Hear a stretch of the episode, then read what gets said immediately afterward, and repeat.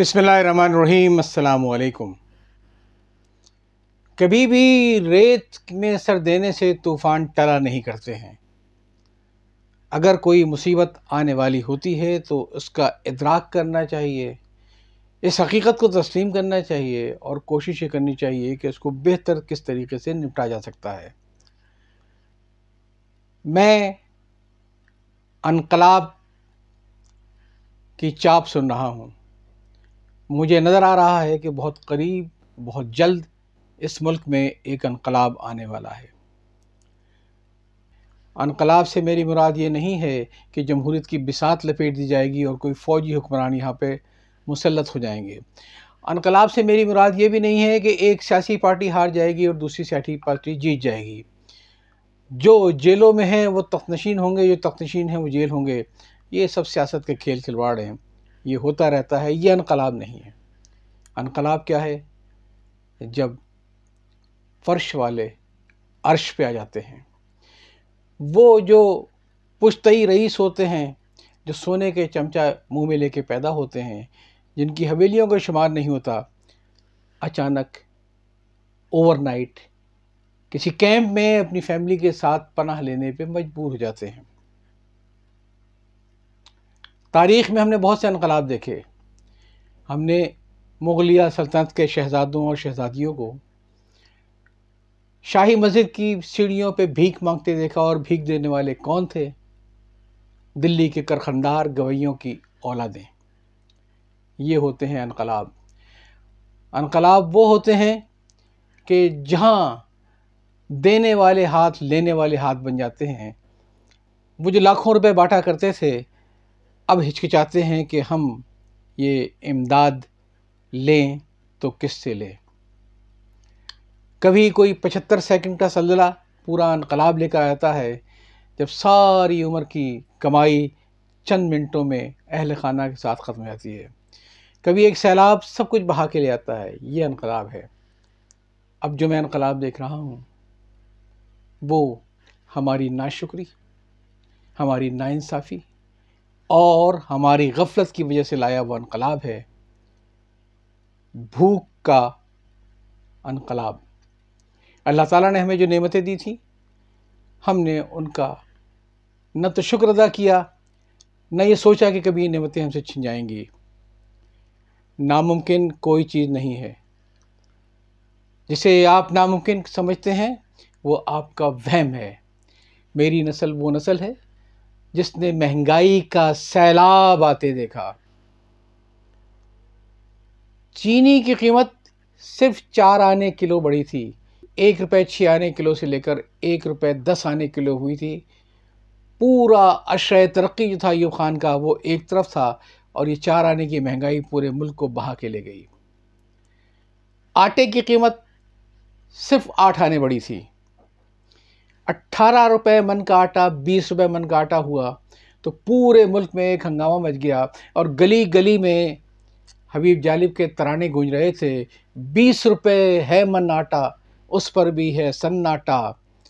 اور ہم نے وہ دور بھی دیکھا ہے کہ جب لوگ ڈالڈا گھی لے کر اس لیے نہیں آتے تھے کہ کوئی دیکھ نہ لے، پھر وہ دور بھی دیکھا کہ جب ڈالڈا گھی اس لیے چھپا کے لاتے تھے کیونکہ محلے والا مانگ نہ لے۔ انقلاب ہم نے آتے دیکھے ہیں۔ ہم اس انقلاب کے لیے تیار نہیں ہیں۔ ہمارے بچے، ان کو ایک جنک فوڈ چاہیے کھانے کے لیے۔ وہ بیچارے تو سوچ بھی نہیں سکتے ہیں کہ لوکی، تروئی، کدو، یہ سب کوئی کھانے کی چیزیں ہیں۔ آج جن نعمتوں کو ٹھکرا رہے ہیں، شاید مستقبل قریب میں وہ ان نعمتوں کے لیے ترسیں گے یہ ان کی قوت خرید میں نہیں ہوگا۔ ہم نے سب کچھ دیکھا ہے، آج تک ہم نے قحط کو نہیں دیکھا کہ جب قحط ہوتا ہے، پھر کیا عالم ہوتا ہے۔ اور قحط کی آخری مثال ہم نے دیکھی ہے انیس سو ترتالیس میں۔ ذرا کتابوں کو پڑھیں۔ کیا ہوا تھا جب انیس سو ترتالیس میں بنگال کا قحط آیا تھا؟ اعداد و شمار دیکھ لینا بہت آسان ہے کہ تیس لاکھ مرے، پینتیس لاکھ مرے۔ انسان جب مرتا ہے، بھوک کے ہاتھوں مرتا ہے، پیار کرنے والا مرتا ہے، جس کو آپ چاہتے ہیں وہ بھوک سے مر جاتا ہے، وہ ایک بڑی اذیتناک کیفیت ہوتی ہے۔ ہمیں چاہیے کہ ہم اس وقت کی تیاری ابھی سے کریں۔ اپنے بچوں کو تربیت دیں کہ گھر میں گملے کے اندر سبزیاں اگائیں ان سے کہیں بیٹا تم کو کچھ نہیں کھانا ہے، یہ جو سبزی اگے گی، یہ صدقہ جاریہ ہے، یہ کسی غریب کو مجھ سے کو دے دینا تاکہ ان کو معلوم تو ہو کہ ہمیں وقت کیا آنے والا ہے ہمارے اوپر۔ آج چونکہ ہم نے، میں نے، آپ نے وہ انقلاب نہیں دیکھا ہے، جو قحط کے ہاتھوں آتا ہے، جو بھوک کے ہاتھوں آتا ہے، لہٰذا میں آپ کو اس انقلاب کی ایک جھلک دکھانا چاہوں گا۔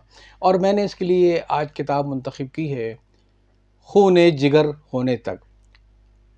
فضل احمد کریم فضلی صاحب کی لکھی ہوئی کتاب اور یہ ناول بہت عمدہ ایک اور تھا سہار ہونے تک اس کے علاوہ جو ان کی وجہ شہرت ہے وہ ان کی فلم تھی چراغ جلتا رہا۔ خون جگر ہونے تک کوئی تخیلاتی ناول نہیں ہے۔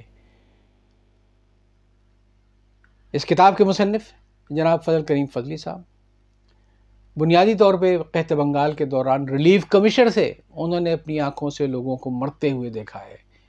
بھوک کے ہاتھوں، قحط کے ہاتھوں۔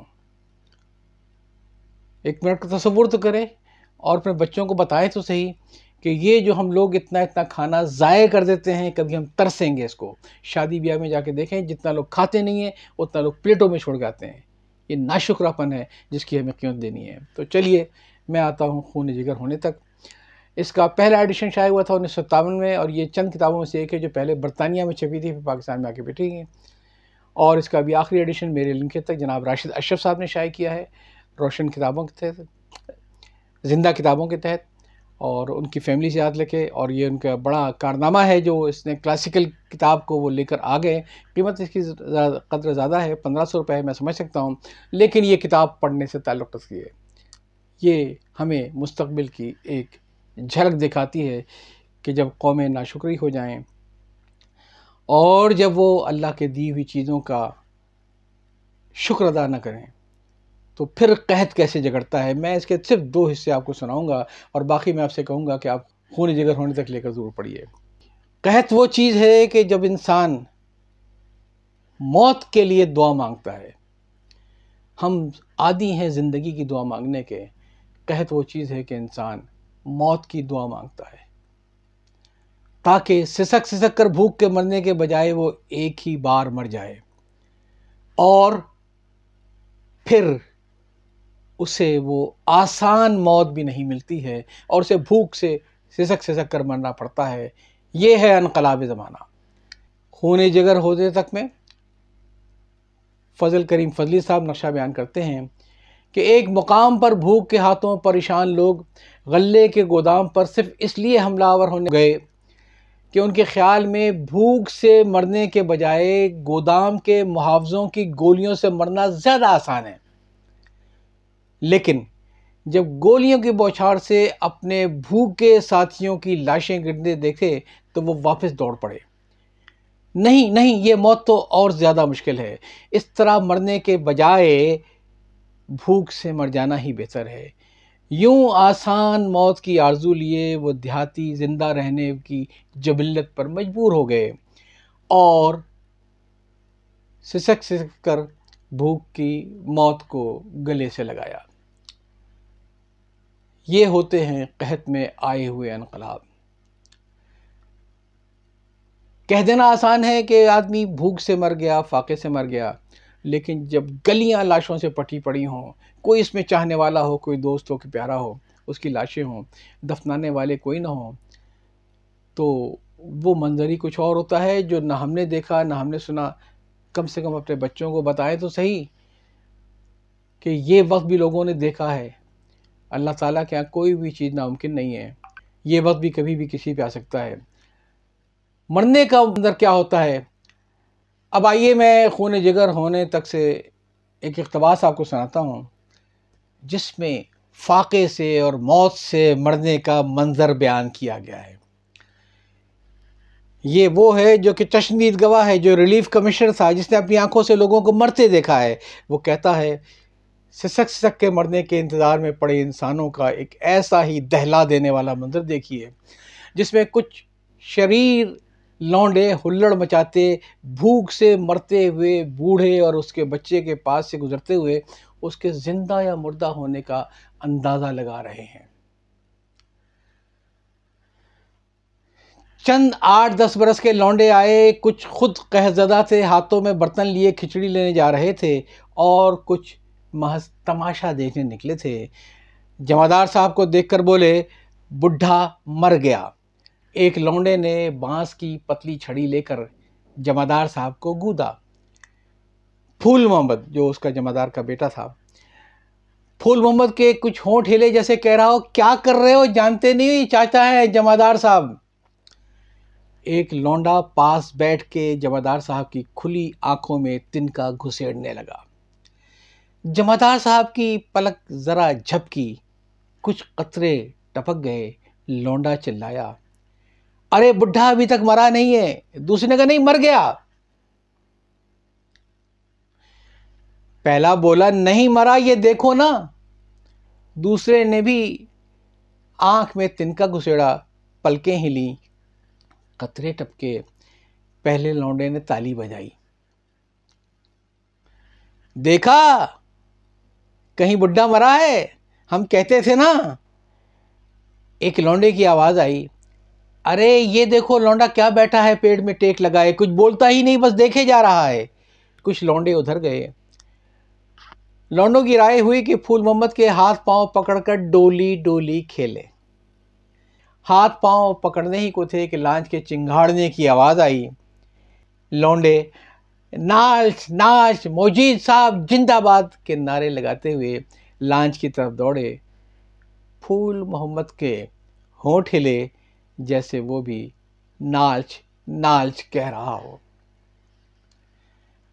یہ اقتباس سنانے کا مقصد یہ تھا کہ ہمیں معلوم ہونا چاہیے کہ برا وقت کہہ کر نہیں آتا ہے۔ برے وقت کی تیاری ابھی سے کر لیں۔